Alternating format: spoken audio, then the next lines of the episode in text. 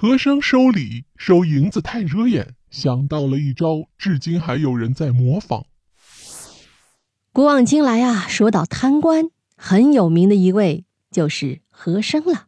和珅这个人呐，是出了名的贪。他被打倒以后，朝廷将其抄家之后，发现他的钱几乎让整个国库都容纳不下，可见这个和珅的厉害。本期呢，就和大家说一说和珅的故事。可能大家只知道和珅位高权重，生活质量肯定很高，但很多人却不知道和珅早年的生活啊，非常的艰难和悲苦。他的母亲呢，在他三岁的时候啊就死了，父亲啊也在和珅九岁时去世了。和珅呢和他的兄弟都成了孤儿，而且他们面临被赶出家门的境地。好在呢，家中啊有一个老家丁和他父亲的一个小妾保护他们，和珅才能免于流浪。虽然呢，这个早年家庭条件啊并不是很好，但是好在那时和珅非常的争气、勤奋好学，因此被人称赞。值得一提的是啊，和珅还会四国语言呢，这也为他后来得到乾隆的重用埋下了铺垫。和珅十八岁的时候啊，娶了一位总督的孙女，这让和珅也有了靠山，日子也变好了。后来过了一年，和珅就去考试，但这次啊，并没有考好，只得了一个三等小官做做。但是和珅还是一直在努力学习，并且等待机会来临。终于，皇天不负有心人，和珅在二十三岁的时候做了皇帝仪仗队里的侍从。也是在这一年。他成为管理布匹仓库的库员，而和珅在任职期间慢慢学会了理财。后来因为工作非常用心，得到了乾隆皇帝的赞赏。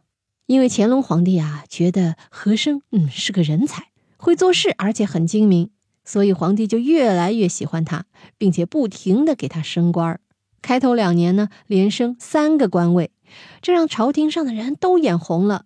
但他们也没什么话可说，毕竟刚开始的和珅还是一个清廉的官，没有抓到把柄。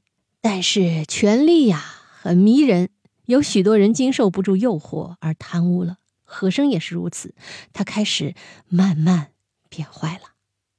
这还要从皇帝让他去查办贪污的官员李世尧这件事说起。也是在这个时候，和珅接触到了数目巨大的金银。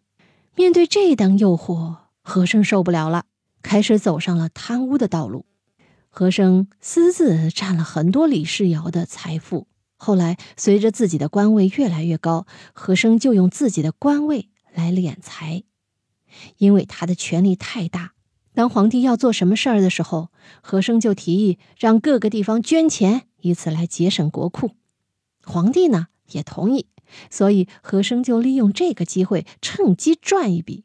和珅啊，是出了名的精明，在贪污方面也很有才能，堪称奇思妙想。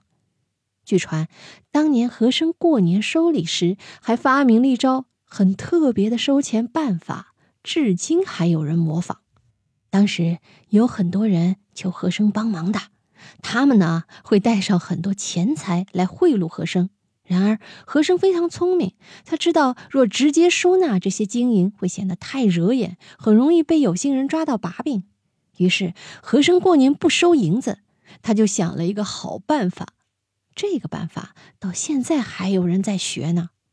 不收银子是怕惹人发现，不是和珅不喜欢钱。原来，和珅暗示改收古玩或者一些字画，因为这些东西就和钱一样。甚至价钱会越来越高。值得一提的是，当年和珅还开了许多家古玩店。当遇到自己不怎么喜欢的古董时，和珅就直接将某些古董啊拿去自己的古董店售卖，直接卖了再换成钱。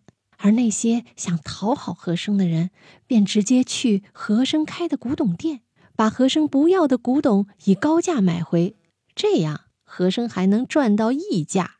而和珅这种赚钱方式和我们现代那些人洗钱的套路啊，嗯，是一样的，也就是所谓今人模仿古人。当然了，这种行为啊肯定是不对的，钱呢一定要靠自己的劳动去换，这才是光荣的。大家也知道后来的和珅是什么下场。